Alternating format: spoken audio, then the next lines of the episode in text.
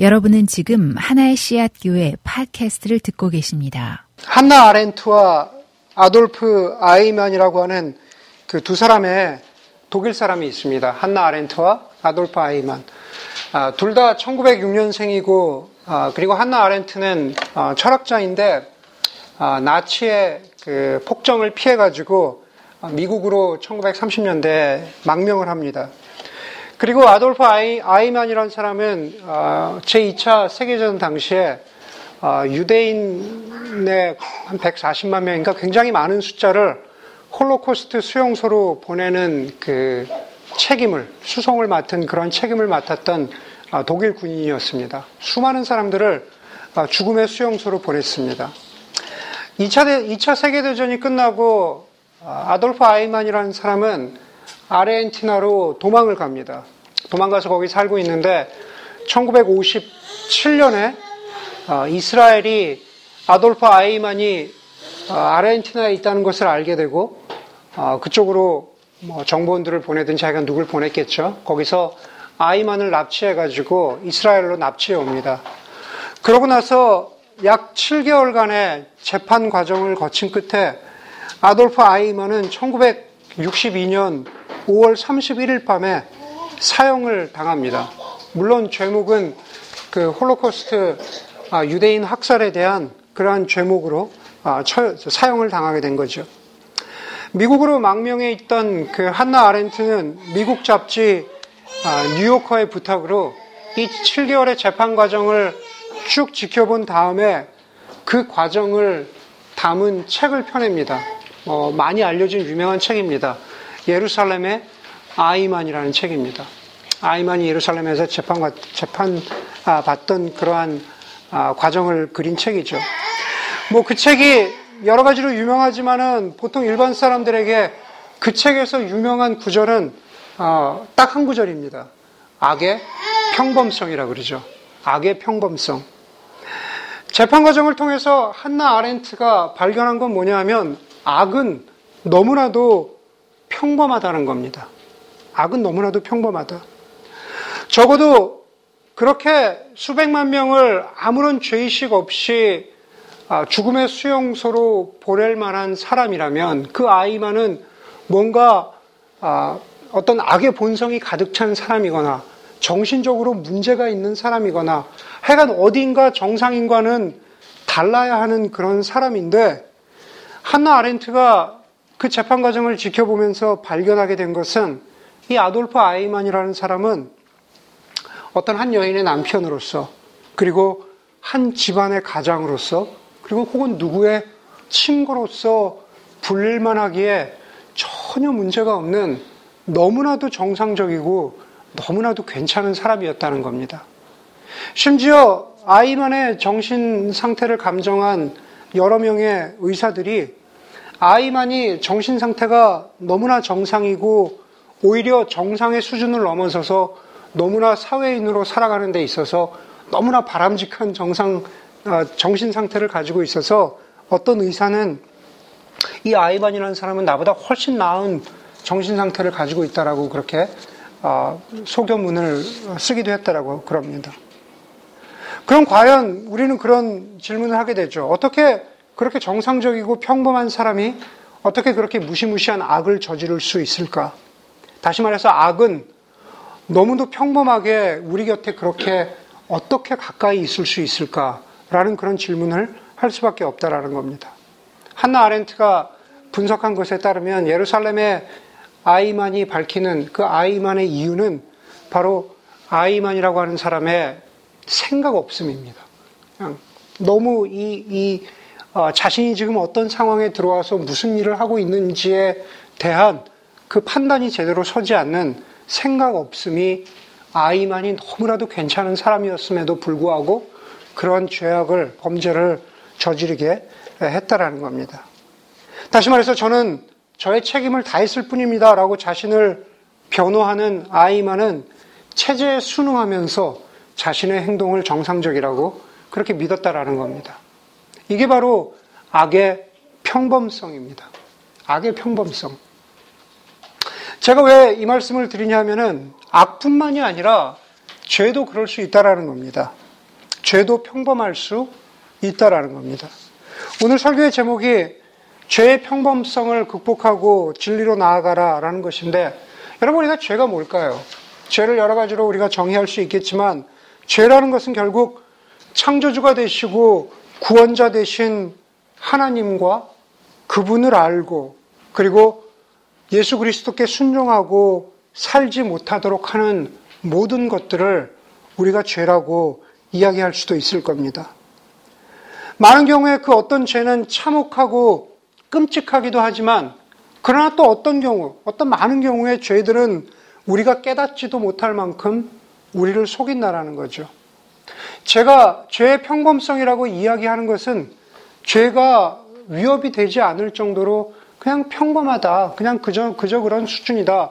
그런 의미에서 죄의 평범성이 아니라 죄는 그렇게, 그렇게 지독함에도 불구하고 우리 가까이에 너무나 가까이 있기 때문에 우리가 쉽게 간과할 수 있기 때문에 그렇기 때문에 제가 죄의 평범성이라고 말씀드리는 겁니다.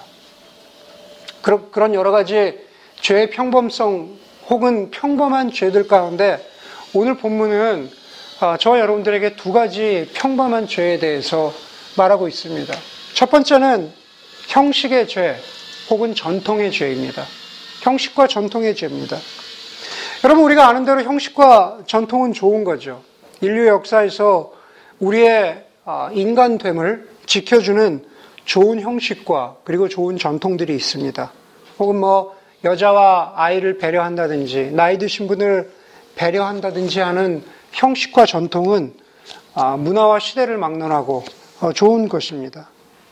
신앙의 전통도 마찬가지입니다. 신앙의 전통들 가운데 성례전, 가령 예를 들어서 세례와 성찬과 같은 것들은 형식적인 것 같지만 너무 전통적인 것 같지만 그 안에 담겨 있는 깨달음과 가치를 우리가 신앙생활을 해나가면서 경험하면 경험할수록 세례와 성찬에 담겨 있는 그 전통에 담겨 있는 가치의 소중함을 우리가 아름답다고 여깁니다. 여러분 예수님 당시에 바리새인들이 지키던 형식과 전통도 어떤 면에서는 귀하다고 얘기할 수 있습니다. 이스라엘은 로마의 지배하에 들어가면서 아니 로마의 지배를 받기 이전부터 이방의 문화, 이방의 전통들이 자꾸 뒤섞이면서 자신들의 종교적인 전통 그리고 자신들의 종교, 종교적인 어떤 가치들이 사라져가고 흐려지고 그리고 자꾸 없어져가는 것을 안타까워하던 종교적인 순수한 의미에서 종교적인 전통을 붙잡고 지켜야 지켜야겠다라고 하던 사람들이 바로 바리새인들이었습니다. 그 바리새인들은 자신들의 종교적인 전통을 지키는 데 있어서 열심이었습니다. 우리가 흔히 아는 대로 그 중에 하나가 안식일입니다. 뭐 우리가 유대인들의 그런 전통을 종교적인 전통을 얘기할 때 안식일과 음식과 할례에 대해서 이야기하는데 대표적으로 그런데 그 중에 하나가 안식일인 거죠. 안식일 준수는 포기할 수도 없는 형식이고 전통이었습니다. 우리는 이미 요한복음 5장에서 38년 된 병자를 고쳐주시는 예수님을 비판하는 유대인들을 봅니다. 예수님, 그 유대인들이 예수님을 비판한 것은 바로 병자를 고쳐 주었기 때문이 아니라 그 병자를 언제요? 안식일에 고쳐 주었기 때문에 자기들의 기준으로 보기에 전통과 형식을 어겼기 때문에 예수님을 비판한 것입니다. 똑같은 장면이 여기에도 나옵니다. 14절에 보니까는 예수님이 진흙을 개어서 눈먼 사람의 눈을 뜨게 한 것이 안식일이었다라고 그렇게 말합니다. 16절에도 바리세파 사람 가운데 몇몇이 안식일을 지키지 않은 것을 보니 이 예수라는 사람이 하나님으로부터 온 사람이 아니다라고 바리새인들은 단정을 합니다. 다시 말해서 바리새파 사람들은 눈을 뜬 것에 어떤 눈먼 사람이 치유를 받은 것에 주목하지 않고 형식과 전통에 자신들의 시선을 두고 있는 거죠. 24절에 보니까는 이 바리세파 사람들이 다시 눈 멀었던 사람을 불러서 이렇게 말합니다. 네가 눈을 뜨게 되었는데 영광을 하나님께 돌려라. 영광을 하나님께 돌려라. 우리가 알기로 예수는 죄인이다. 영광을 하나님께 돌려야 하는 것은 맞지만 예수가 죄인이라고 이야기하는 것은 틀린 얘기입니다. 그것은 바로 하나님의 아들이신 예수를 알지 못하는 자신들의 전통의 우물이라고 하는 형식의 우물이라고 하는 바로 그 안에 갇혀 있기 때문에 그렇게 볼 수밖에 없는 겁니다. 28절에도 보니까는 바로 그 바리새파 사람들은 눈뜨니에게 이렇게 말합니다. 너는 그 사람 예수의 제자이지만 우리는 모세의 제자라고 주장합니다. 좀 이따 말씀드리겠지만 다 형식이 주는 부작용입니다. 요즘에 TV를 보면은 우리 자매님들 잘 아시겠지만 요리 프로가 대세입니다. 그렇죠? 하나씩들 다 보고 계시죠? 예, 요리 프로가 대세고 다들 어, 바라보는 셰프들이 하나씩 다 있을 거라고 다들 따라하고 싶어하는 셰프들이 하나씩 있을 거라고 생각을 합니다. 우연히 봤는데 뭐 이렇게 막 화려하게 하는 그런 요리 말고 그 집밥을 주로 하는 집밥을 주로 하는 요리사를 보면서 야 나도 좀 배워보고 싶다. 어, 차돌배기에 어, 차돌배기에 된장찌개를 끓이면 저렇게 맛있게 나오는 거구나 라고 어, 저로 하여금도 이렇게 그 하고 싶은 마음을 불러 일으키는 거 보니까 꽤 괜찮은 괜찮은 프로 같아요. 요리사들의 그러다 보니까 요리사들의 그 레주메가 이력서가 이렇게 많이들 그 나옵니다. 요리사들의 이력을 보면은 소위 제대로 뭐 요리학교 나오고 뭐 유명한 누구의 제자다라는 그러한 요리사들도 있지만 어떤 사람은 그냥 국내파예요. 그냥 고등학교 졸업하고 자기가 바닥부터 쭉 그냥 요리를 배우고 그런 그런데도 불구하고 아, 요리를 굉장히 어, 잘하는 사람이 있더라고요. 그런데 요즘에 보니까는 그런 것들 때문에 말이 많아요. 뭐, 이 요리는 뭐 정통이 아니라느니, 이 사람은 뭐 제대로 배우지 못해서 그렇다느니, 이런 얘기들이 인터넷에, 어, 떠도는 거를 봤습니다. 뭐, 기사화 됐더라고요. 아, 요리 본연의 그 업무, 임무, 요리의 본연의 그, 그 책임을 생각하면은 사람의 입을 즐겁게 하고 그리고 사람의 사람을 건강하게 한다면은 그걸로 되는 거 아닌가. 그것만으로도 인정해주면 되는 거 아닌가. 뭐 어느 학교를 졸업했는지, 정통 코스 출신인지, 뭐 아니면은 그렇지 않은지, 그게 큰 무슨 그렇게 문제거리가 될까라는 그런 안타까움이 들었습니다. 굳이 오늘 말씀에 빗대자면은 그게 다 과도한 형식과 전통, 혹은 우리 한국 사람들에게는 과도한 어, 체면 문화 가운데 있기 때문에 그렇지 않은가라는 생각을 해보게 됩니다. 바리새파 사람들이 눈먼 사람, 눈 뜬 사람을 향해서 너는 예수의 제자이지만 우리는 모세의 제자라고 합니다. 나는 누구의 제자인 게, 누구의 라인인 게 너무나 중요한 거죠. 그러나 여러분, 정말로 모세가 바라보고자 했던 참 하나님은 이 바리새인들은 제대로 쳐다보지 못하는 거죠. 자기들 스스로 모세의 제자라고는 하지만은 모세가 그렇게 공경하고 예배했던 하나님을 제대로 보지 못하는 형식주의, 전통주의, 체면 문화가 어쩌면은 이 바리새인들에게도 높은 장벽이 되지 않은 것은 아닌가. 정말로 하나님의 아들이신 예수 그리스도를 제대로 못 보고 있는 것은 아닌가라는 생각을 해보게 됩니다. 예수님은 새 포도주는 낡은 주머니에 담을 수 없다고 하셨습니다. 새 포도주는 새 주머니에 담아야 한다고 하셨죠.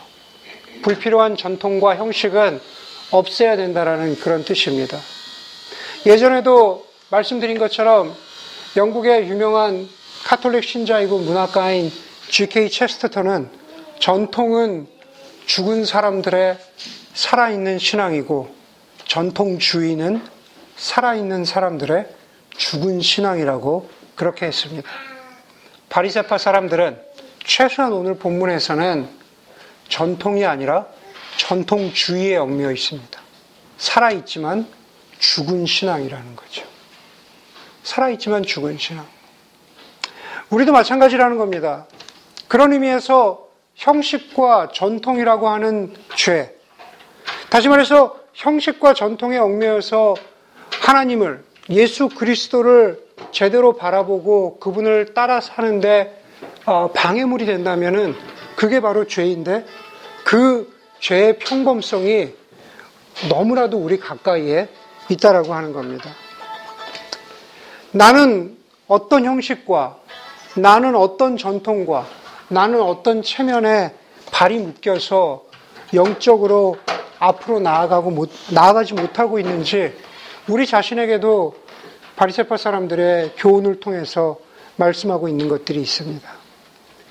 체면 때문에 신앙생활에 장벽이 있는 것, 그러한 것들 우리가 회개해야 하고 형식 때문에 우리를 막고 있는 것들이 있다면 거기에서 나올 수 있는 용기가 있어야 한다라는 겁니다. 정말로 도움이 필요하다면 나의 형식과 전통 때문에 나를 막고 있는 것을 공동체에서 함께 고백하고 형식과 전통에 어찌 보면 평범하지만 바로 끈질긴 그 죄를 끊어낼 수 있는 그런 용기가 우리에게 있어야 한다는 겁니다. 형식과 전통이 죄의 평범함이라면 또 다른 평범한 죄에 오늘 본문에서 보여주는 한 가지 모습은 두려움의 죄라고 말할 수 있을 것 같습니다. 두려움입니다. 18절에서 21절까지를 우리 함께 보도록 하겠습니다. 유대 사람들은 그가 전에 눈먼 사람이었다가 보게 되었다는 사실을 믿지 않고 마침내 그 부모를 불러다가 물었다. 이 사람이 날 때부터 눈먼 사람이었다는 당신의 아들이요. 그런데 지금은 어떻게 보게 되었어? 부모가 대답하였다. 이 아이가 우리 아들이라는 것과 날 때부터 눈먼 사람이었다는 것은 우리가 압니다. 그런데 우리는 그가 지금 어떻게 보게 되었는지도 모르고 또 누가 그 눈을 뜨게 하였는지도 모릅니다. 다 큰 사람이니 그에게 물어보십시오. 그가 자기 일을 이야기할 것입니다. 부모가 모를 리가 없죠. 부모가 모를 리가 없습니다. 자기의 자식이 눈 멀었다가 어떻게 뜨게 되었는지 부모가 분명히 보고 목격했습니다. 그런데 왜 부모는 이렇게 대답하시, 대답한 걸까요? 다시 말해서 부모는 왜 자식을 보호해 주지 못하고 자식을 대변해 주지 못했을까? 결국은 두려움 때문입니다. 바로 그것을 평범한 두려움이라고 말씀드리겠습니다. 그 두려움의 강도가 평범하기 때문이 아니라 그 두려움이 늘 주변에 존재하고 있었기 때문에 평범한 두려움이라고, 최소한 그 부모들에게는 그 평범한 두려움이라고 말씀드릴 수 있을 것 같습니다. 왜 평범한 두려움인가? 22절을 함께 보겠습니다. 22절에 보니까는 그 부모가 그렇게 대답한 이유는 그 부모는 유대 사람들이 무서워서 이렇게 말한 것이다. 예수를 그리스도라고 고백하는 사람은 누구든지 회당에서 내쫓기로 유대 사람들이 이미 결의에 놓았기 때문이다. 그랬습니다. 예수를 주님으로, 예수를 그리스도로, 예수를 하나님의 기름 부음 받은 자로 고백하는 사람은 회당에서 내쫓기로 이미 그 지역의 유대 사람들 사이에서 결정이 되어 있었다라는 겁니다. 여러분, 회당에서 내쫓기면 내쫓기지. 그까지 회당 안 나가면 되지. 회당이라는 것은 그런, 그런 장소가 아니라는 겁니다. 회동이라, 회당이라는 것은 뭐, 아유, 나는 저 경로당에 김영감이 싫어. 그래가지고 나 저 경로당 다시는 안 나가. 그런, 그런 장소가 아니다라는 겁니다. 회당은 유대인들의 삶의 중심이었습니다. 종교적으로, 문화적으로, 사회적으로 모든 관계가 형성되어 있고 이것으로 삶이 돌아가는 유대인들의 삶의 핵심, 핵심입니다. 예수님 당시에도 그랬고 지금도 그렇습니다. 사도행전을 보면은 사도 바울이 어디를 가나 회당을 찾아다니죠. 심지어 디아스포라 유대인들도 어디를 가든지 회당을 세웠습니다. 성인 남자, 유대인 성인 남자 10명이면 회당을 세울 수 있었고 그것을 중심으로 해서 모든 커뮤니티가 형성이 되었습니다. 다시 말해서 회당으로부터 쫓겨난다라고 하는 것은 정상적인 사회활동, 정상적인 삶을 살아갈 수 없는 그런 지경에 이르는 겁니다.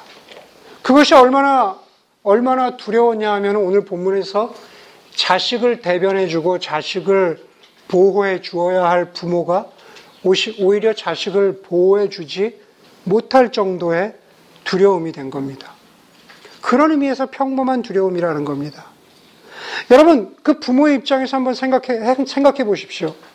회당이라는 것은 나를 지탱해주고 나의 존재감을 제공해주고 나로 하여금 살아가게 하는 내 삶에 언제나 나의 곁에 있었던 그러한 일상의 어떤 장소인데 그것이 어느 순간 나를 좌지우지하는 일상의 두려움이 되었다라는 겁니다. 아니, 더 나아가 유대인들에게 하나님을 만나고 하나님에 대해서 배워야 할 바로 그 회당이 오히려 두려움의 대상이 되어서 나를 위협하는 그러한 존재로 지금 이 부모들에게 다가왔다라는 겁니다. 본문을 보면서 자연스럽게 이 자리에 앉아 있는 저희들은 어, 뭐 이민교회 우리가 흔히 얘기하는 디아스포라 교회를 떠올리게 됩니다. 디아, 디아스포라 유대인들에게 회당이 자연스러운 어, 삶의 중심이 된 것처럼 이민교회는 어느 대륙을 막론하고 이민 역사를 통해서 보면은 자연스럽게 커뮤니티의 어, 중심이 어, 되었었습니다.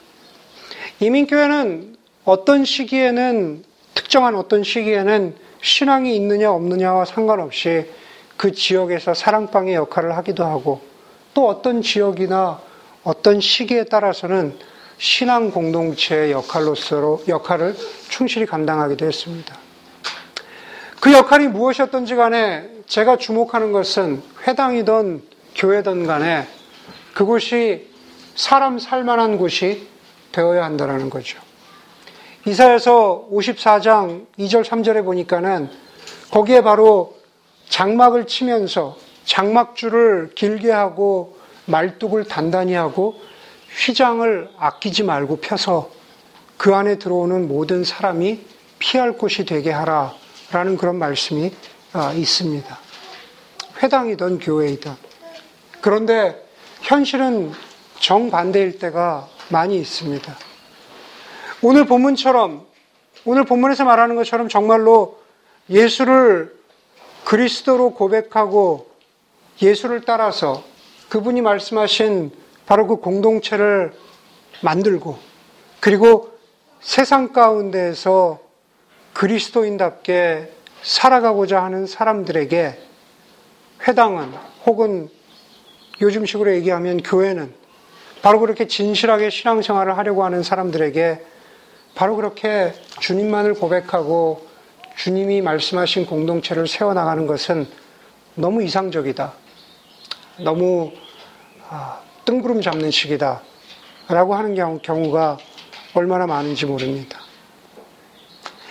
일상의 평범함 속에서 우리를 보호해 주어야 할 곳이 어떤 경우에는 오히려 우리에게 두려움의 대상이 되고 만 것을 오늘 우리는 본문의 유대인들을 통해서 회당의 모습을 통해서 보게 됩니다. 그런데 그것은 회당만은 아닌 것 같습니다. 우리는 오늘 그 부모가 느끼게 되는 위협을 보면서 우리도 마찬가지로 비슷한 아, 평범함 속에서의 두려움을 느끼게 됩니다. 다시 말해서 우리는 평범함 속에서 평소에는 우리에게 안정을 주고 그리고 기쁨을 주고 존재감을 주던 것들이 어느 순간에 자신의 얼굴을 확 바꿔서 그것이 두려움의 대상이 되는 것을 경험하게 됩니다. 가령 예를 들면 여러분의 회사는 어떻습니까? 나에게 월급 주고 내 전공을 발휘할 수 있는 내가 존재감을 느낄 수 있는 그 회사가 어떤 순간에 아, 레이오프의 소식이 들려오면은 그, 그, 그, 그것이 나에게 두려움의 대상이 됩니다. 나는 늘 건강했는데 혹은 갑자기 암이라도 걸릴 것 같은 그러한 평범의 일상의 두려움이 또 나를 사로잡을 때가 있습니다.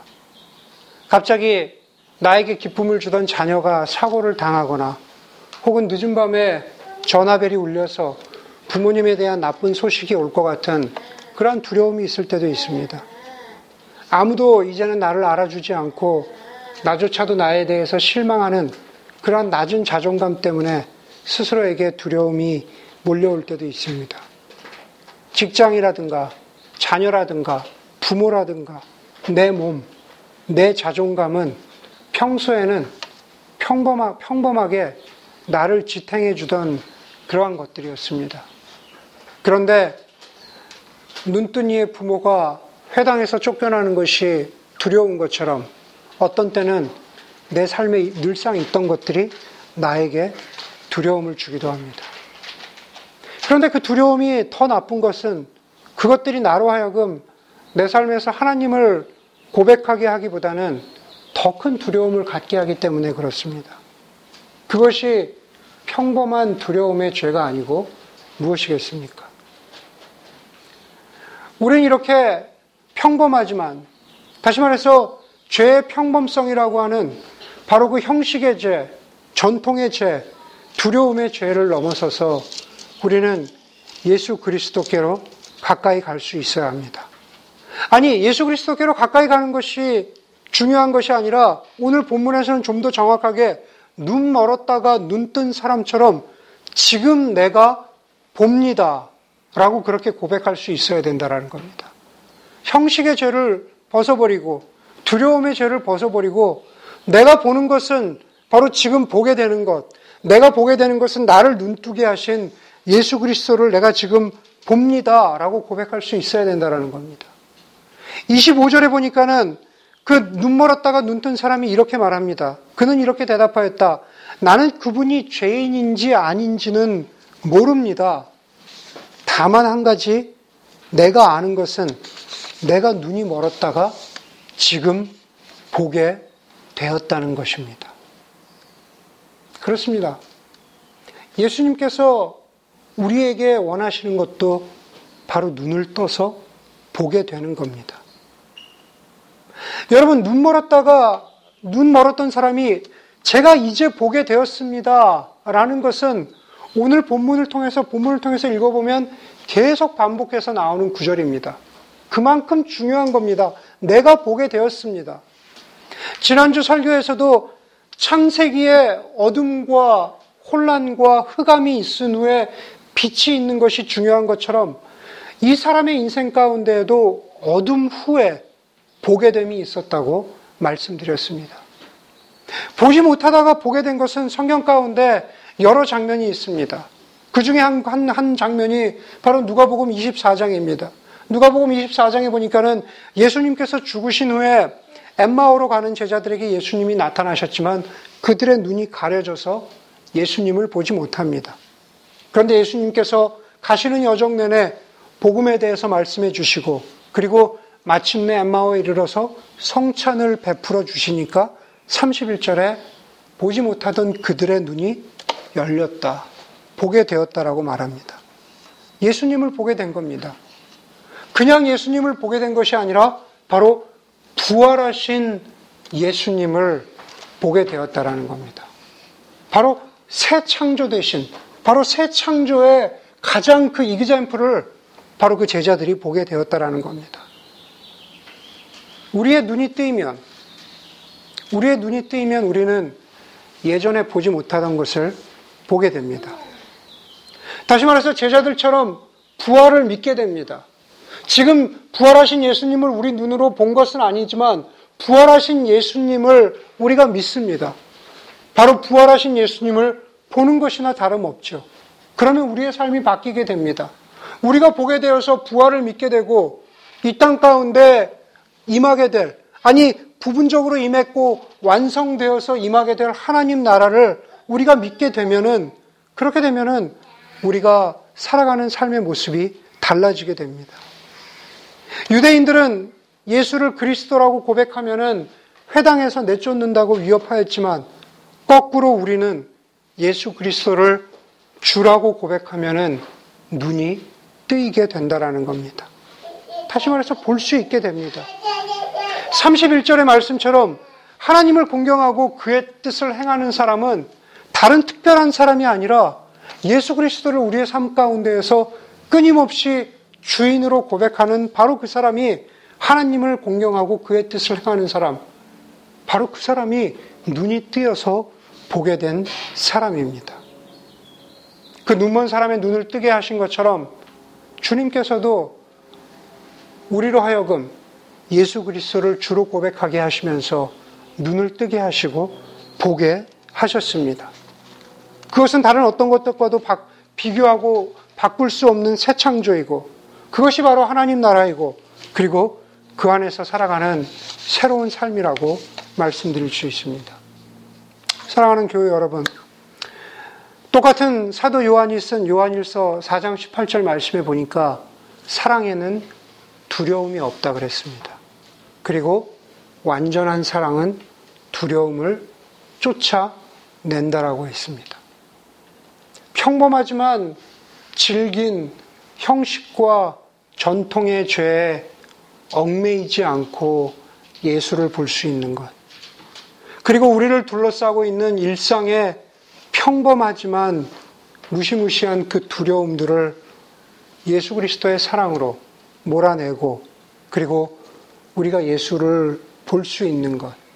그것은 우리의 능력으로 되는 것이 아니라 바로 우리를 사랑하신 예수 그리스도의 십자가의 완전하신 사랑이 그 모든 두려움을 쫓아내고 죄를 없애고 우리로 하여금 볼 수 있게 만들고 그리고 새로워진 눈을 뜨고 앞으로 나아갈 수 있게 합니다.